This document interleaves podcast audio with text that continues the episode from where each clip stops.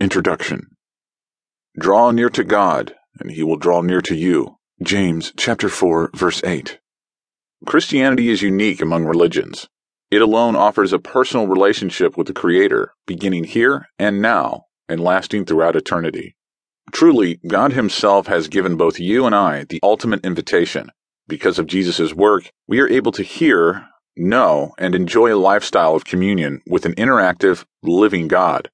We do not embrace a clockmaker approach to life, where we acknowledge some deity who initiated the created order but then stepped back, allowing things to take their natural course. Throughout history, the Creator has demonstrated the exact opposite desire, culminating with the redemptive work of Calvary. Jesus died, yes, to cleanse humankind of sin, but also to remove the barriers preventing constant communion between heaven and earth. Jesus declared, this is eternal life, that they may know you, the only true God. John chapter 17, verse 3. Unfortunately, many in the church miss the great blessing of fellowship with our Lord because we have lost the ability to recognize His voice within us. The work has already been accomplished. Everything that needed to be done in order for you and I to hear God has already been finished. Now it is a quest of rediscovery. This is why I wanted to share this project with you. It is unique. In fact, it is something that I have long wanted to do, as my vision is to help the body of Christ hear again. So I invite you to join me on an interactive journey to hearing God. More than a book of teaching, this project is more an outlet for your interaction with God. I'm going to share some teaching throughout, but more than anything, I want to help you make space in your own life to hear from God. He longs to speak to you. That is exactly what this journey has been designed to facilitate. This is not a strict, it has to be this way approach. My only request is that you would consider the keys and principles shared and ask the Holy Spirit to show you how to incorporate them into your personal fellowship with God. Don't strain. Remember, the great chasm of sin has been removed, which means you already have access to hear from God.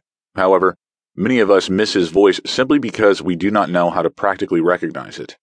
The following pages are all about helping you tune in to the one who is constantly speaking. This journal is divided up into three sections, with each section theme building on the previous one. Breakdown. First, we are going to review the four keys to hearing God's voice. These are the foundational building blocks to your communion with God. Though we have the promise that my sheep hear my voice, John chapter 10 verse 27. Too many believers are starved for that intimate relationship with the Father that alone can satisfy the desire of their hearts. I was one of those sheep who was deaf to his shepherd until the Lord revealed four very simple keys found in Habakkuk chapter 2 verses 1 and 2 that unlocked the treasure of his voice. Second, we are going to explore what it looks like to meditate on God's voice. Once we discover how easy it is to hear God's voice, the question is, now what? Meditation follows hearing. Remember what Jesus said about those who hear but do not act on what they hear? The process of hearing from God is incomplete unless we act upon what we hear. This is not a summons to religious busyness. For what we are focusing on in these pages, the action is meditation. Before there is manifestation, I believe there must be meditation. Our minds must be transformed before we go out and change the world around us. Otherwise, we are just shooting in the dark or trying to follow some type of religious system. I will give you a practical, seven step process on how to meditate on a topic that is simply designed to help you practice biblical meditation in your everyday life. We must demystify meditation in order to enjoy its wonderful benefits. Third, and perhaps the most misunderstood way that God communicates, I want us to look at hearing God through our dreams.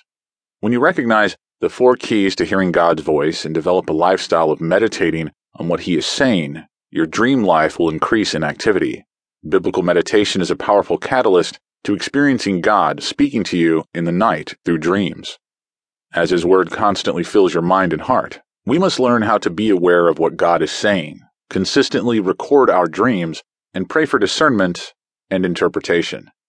Each section will be introduced by a brief segment of teaching, and I suggest that you have a journal that you can write down your interactions with God in. How to engage. Here is how I recommend you engage the following pages. Number one, sections. I have broken the book up into three sections, simply to help you identify which unique subjects you will be covering.